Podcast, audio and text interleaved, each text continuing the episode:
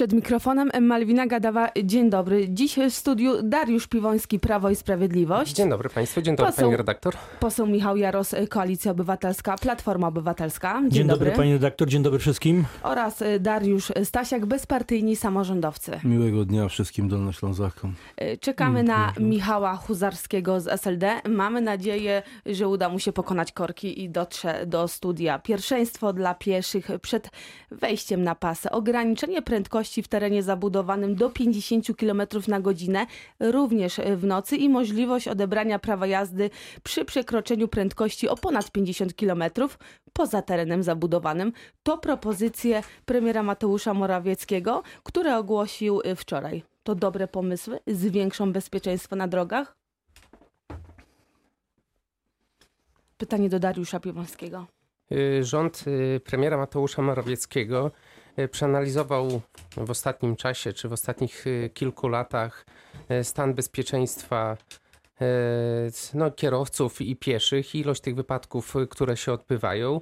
No i w wyniku tego musiał podjąć pewne, pewne działania, które właśnie pani redaktor wymieniła. Ograniczenie prędkości, pierwszeństwo dla, dla pieszych w każdym przypadku, no i prowadzące do tego, żeby przecież zadbać o bezpieczeństwo no i zdrowie i życie ludzi i mieszkańców Polski. Czyli według, czyli według pana pomysły premiera pozwolą zwiększyć bezpieczeństwo na drogach? No trudno powiedzieć, czy pozwolą. Pewnie badania pokazały, że, że to zwiększy bezpieczeństwo, a pewnie w, w, w przyszłości e, podejmą pewną analizę i w kolejnych latach zobaczymy, na ile pozwoliły zwiększyć to bezpieczeństwo. Na pewno celem jest to, żeby je zwiększyć, a czy to zwiększy, no to miejmy nadzieję, że tak. Koalicja Obywatelska będzie głosować za? Przede wszystkim pani redaktor chcę powiedzieć, że o tym e, pierwszeństwie na przejściu dla pieszych i przed wejściem e, dla pieszych ja mówiłem jeszcze dwa, trzy lata temu. Konsultowałem projekt ustawy w e, tym obszarze i mm, ja g- generalnie popieram to rozwiązanie, jestem za. Natomiast jest jeden e, poważny e, szczegół i mankament tego, mianowicie tego nie można wprowadzić od razu. Tego nie można wprowadzić e, w ciągu jednego roku. To musi być długofalowa edukacja pieszych i kierowców, tak żebyśmy nie doprowadzili do sytuacji, że w pierwszym okresie zginie więcej osób niż do tej pory ginęło, dlatego że piesi będą wchodzili na jezdnię, a kierowcy nie będą room nie będą, e, powiedziałbym, e, dostatecznie wyedukowani e, i nie będą zwracali uwagi na tego typu zdarzenia. Drugą kwestią jest oczywiście jeszcze poprawa bezpieczeństwa w ruchu drogowym z udziałem rowerzystów. Mianowicie bo jest wiele barier takich, które dzisiaj są ograniczone na przejściach dla pieszych, żeby poprawić widoczność kierowców, ale także osób, które wchodzą na jezdnię. Natomiast jest wiele barier, które na przykład spotykają rowerzystów i dochodzi do wielu kolizji, a nawet wypadków śmiertelnych z udziałem rowerzystów. I uważam, że też, też przed nami jest poważna dyskusja, jak, e, m, jak wesprzeć rowerzystów, jak wesprzeć kierowców, również pieszych, bo też były przypadki, że m, to rowerzysta potrącił śmiertelnie e, pieszą. Zresztą nie, nie, jeden przypadek tego typu m, był, więc tutaj też jest ogromne wyzwanie dla nas. Po prostu żyjemy w innych czasach, e, w czasach, w których więcej osób, e, pojawiły się ścieżki rowerowe, więcej osób e, jeździ rowerami i też e, samochodów jest zdecydowanie więcej niż Dariusz- lat temu 20. W związku z tym potrzebujemy e, procesów, e, edukacji, ale też i przepisów, które poprawią bezpieczeństwo, szczególnie tych, którzy są najbardziej narażeni, czyli pieszych, bo Dariusz Stasiak, bezpartyjni samorządowcy. To zaskoczyła mnie pani redaktor tym pytaniem o poranku. Ja myślę, że można sobie wyobrazić jeszcze lepsze pomysły, jak wszelkiego rodzaju ograniczenia, e, które są uzależnione od e, woli i zachowań kierowców, a mianowicie na przykład wprowadzenie takich ograniczników e, do ustroju samochodu, tak? No, po godzinie 22 na obszarze zabudowanych niech samochody mają ograniczenia e, do 60, ale jako samochody po, e, a normalnie do 140 km. Znaczy, to, to nie jest rozwiązanie, tak? Kiedy patrzymy na miasto Wrocław, kiedy wszyscy się tutaj dzisiaj spóźniamy na e, pani audycję, to mamy wrażenie, że to najgorsze, co, że tak powiem, się dzieje na polskich drogach, uśredniając oczywiście, wcale nie jest uzależnione od kierowców. To jest kwestia infrastruktury, to jest kwestia przygotowania, przystosowania odpowiednich rozwiązań e, komunikacyjnych, a więc również kwestia pieniędzy. Trzeba na to więcej pieniędzy, trzeba szybciej przebudowywać różnego rodzaju ciągi komunikacyjne. E, oczywiście też wpływać na to, aby kierowcy zachowywali się e, racjonalnie, ale zwracam uwagę, że niezależnie od tego, że w tym roku chyba akurat wzrosła liczba wypadków również śmiertelnych, to w ciągu ostatnich paru lat ona spadła o kilkadziesiąt procent, prawie o 40%. A jednak nie sądzi pan, że to są dwie różne kwestie, o których pan mówi? To- to to, nie- na nie przykład różnych- jak nie- jeździ się po nie ma różnych Wrocławiu, a kwestii. bezpieczeństwo na drodze Nie, nie, związanej chociażby z prędkością. Znaczy nie ma różnych kwestii w tym sensie, że e, w każdej praktycznie dzie- dziedzinie wsp- współzależymy od siebie, tak? A jeżeli mówimy o e, pojazdach, o ludziach e, i o, o infrastrukturze, no tutaj ciężko jest mówić, że efekt się osiągnie tylko i wyłącznie nakładając ograniczenia e, na samych e, kierowców. Takie miasto jak Wrocław dzisiaj potrzebuje olbrzymich pieniędzy na infrastrukturę. E, Codziennie tysiące ludzi stoją w olbrzymich e, korkach, nie mogąc, e, że tak powiem, mieć nadziei na to, iż w ciągu najbliższych lat cokolwiek zmieni się na lepsze. I to jest też jeden z elementów, o którym trzeba e, rozmawiać, a nie tylko wrzucać kwestie kolejnych e, ograniczeń. Michał Huzarski y, już y, jest z nami w studiu. Co pan sądzi na temat y, tego pomysłu premiera Mateusza Morawieckiego? Dzień dobry Pani, dzień dobry Państwu. No cóż, e, my jako e, Polacy, polscy kierowcy, polscy piesi potrzebujemy na pewno więcej kultury na polskich drogach, ale potrzebujemy edukacji to gruntownej od najmłodszych lat. E, Jeżeli edukacja wesprze kulturę, to na pewno będzie dużo lepiej, ale to, co mówili moi poprzednicy, bez wprowadzenia pewnych specjalnych regulacji, e, która e, sprawią, że infrastruktura, ta, która jest obecnie, e, będzie bardziej przyjazna, kiedy e, inwestycje nie będą miały kłopotów e, tego typu, że droga ma wielu właścicieli i bardzo trudno porozumieć się między tymi obszarami, to nie będzie lepiej. Myślę, że akurat ten nowy pomysł pana premiera to jest tak naprawdę ukrywanie tych afer, które drzemią i, i są wokół nas. E, Tutaj potrzebujemy takich e, kompleksowych rozwiązań. Chyba e, najlepszym obrazem do tego, w jakim Według pana miejscu, to nie jest kompleksowe rozwiązanie? Myślę, że kompletnie nie. Myślę, że jeżeli popatrzymy, jak się wjeżdża do Wrocławia, ja właśnie stałem w 45-minutowym kortku od autostrady. Autostrada była zablokowana, dlatego że część kierowców zjeżdżało na Bielany, a część zjeżdżało do centrum. I ten temat się ciągnie już e, 15 lat. Nikt nie potrafi zrobić dodatkowego pasa zjazdowego, znaczy 30, jak tutaj Darek wspomina, e, dodatkowego pasa, e, bardzo krótkiego, to niecały kilometr, po to, żeby e, ten temat chociaż częściowo rozładować. Więc to pokazuje, tak samo SK, ta droga S3, która w okolicach Bolkowa została otwarta ponad rok temu, a potem od razu zamknięta, ponieważ trudno było znaleźć kompromis między władzami wojewódzkimi i wojewodą. E, No przykro, że takie coś ma miejsce w ogóle. Jednak drogi, bezpieczeństwo na drogach to są tematy apolityczne i wszystkie ręce na pokład e, wszystkich partii, wszystkich organizacji e, po to, żeby rozwiązywać te problemy. No i na tym dzisiaj, dzisiaj kończymy tematy drogowe. Teraz porozmawiajmy o zmianach w sądownictwie. Posłowie z klubu PiS złożyli projekt nowelizacji ustawy o ustroju sądów powszechnych i Sądu Najwyższego. Według autorów projektu nowe rozwiązania mają dyscyplinować sędziów, którzy przekraczają swoje uprawni- uprawnienia. Po zmianach zaproponowanych przez posłów skład kolegium sądu będą w skład y, kolegium y, sądu będą wchodzić tylko przedstawiciele powoływani przez ministra sprawiedliwości, czyli prezesi y, sądów. Zgodnie z, z uzasadnieniem ma to zagwarantować miarodajność i racjonalność wyrażanych opinii zarówno odnoszących się do organizacji pracy w sądzie, jak też kwestii osobowych i etycznych rozpatrywanych na posiedzeniach kolegium. Opozycja mówi, że jest to precedens, y, że to jest tak naprawdę y, prezesi stowarzyszeń sędziów mówią, że tak naprawdę wprowadzone zmiany będą, będą oznaczały koniec niezależnych sędziów. Dariusz Piwoński.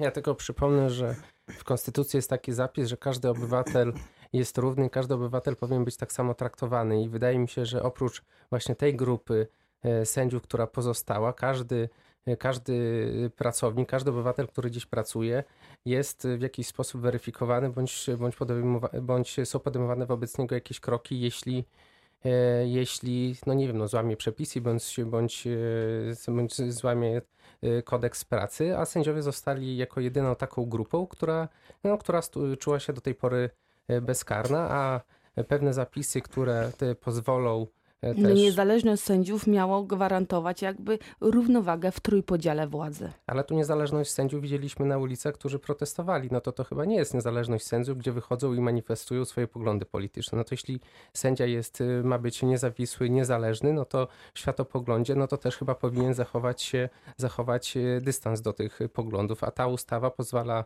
spojrzeć no i zobaczyć, jaki sędzia do jakiego stowarzyszenia czy partii politycznej, bo tam też jest taki zapis, należy bądź na rzecz jakiego stowarzyszenia działa. Poseł Michał Jaros. Sędziowie nie mogą należeć do partii politycznej. Nie mogą nawet należeć do związków zawodowych. Natomiast e, ta, um, używając takich wielkich słów, e, ta nowelizacja ustawy, um, którą zaproponowali um, przedstawiciele PiSu związani z ministrem Ziobro, to są e, to jest taka próba wprowadzenia standardów z Bantustanu. Naprawdę to się obróci przeciwko państwu. Natomiast pomijam tą kwestię, że jeżeli chcecie reformować sądy, jesteśmy za. Reformujmy sądy, wyznaczajmy pewne kierunki, które poprawią, usprawnią e, sądy, wydawanie wyroków, bo sądy są podstawą demokracji, sprawiedliwe wyroki e, są podstawą demokracji i społeczeństwa obywatelskiego e, i do tego powinniśmy dążyć, żeby sądy pracowały sprawnie, szybciej, szybko i żeby rozstrzygały kwestie sprawiedliwie. E, natomiast chcę powiedzieć o tym, że żebyśmy nie zapomnieli o tym, że ten projekt ustawy pojawia się wtedy, kiedy pojawił się raport NIK-u na temat e, pracy dla więźniów, które jest e, obciążające dla ministra Jakiego, bliskiego współpracownika Zbigniewa Ziobry.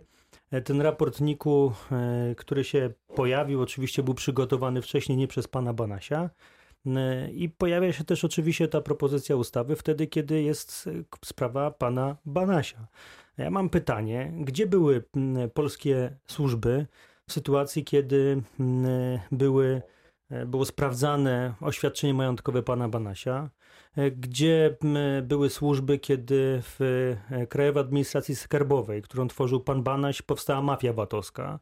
E, gdzie, gdzie działało państwo. Mówiliście państwo o tym, że jak przyjdziecie, to tutaj będzie, wcześniej była Polska w ruinie, a za waszych czasów to jest kraina mlekiem i miodem płynąca. Nie, nie jest. Służby nie działały.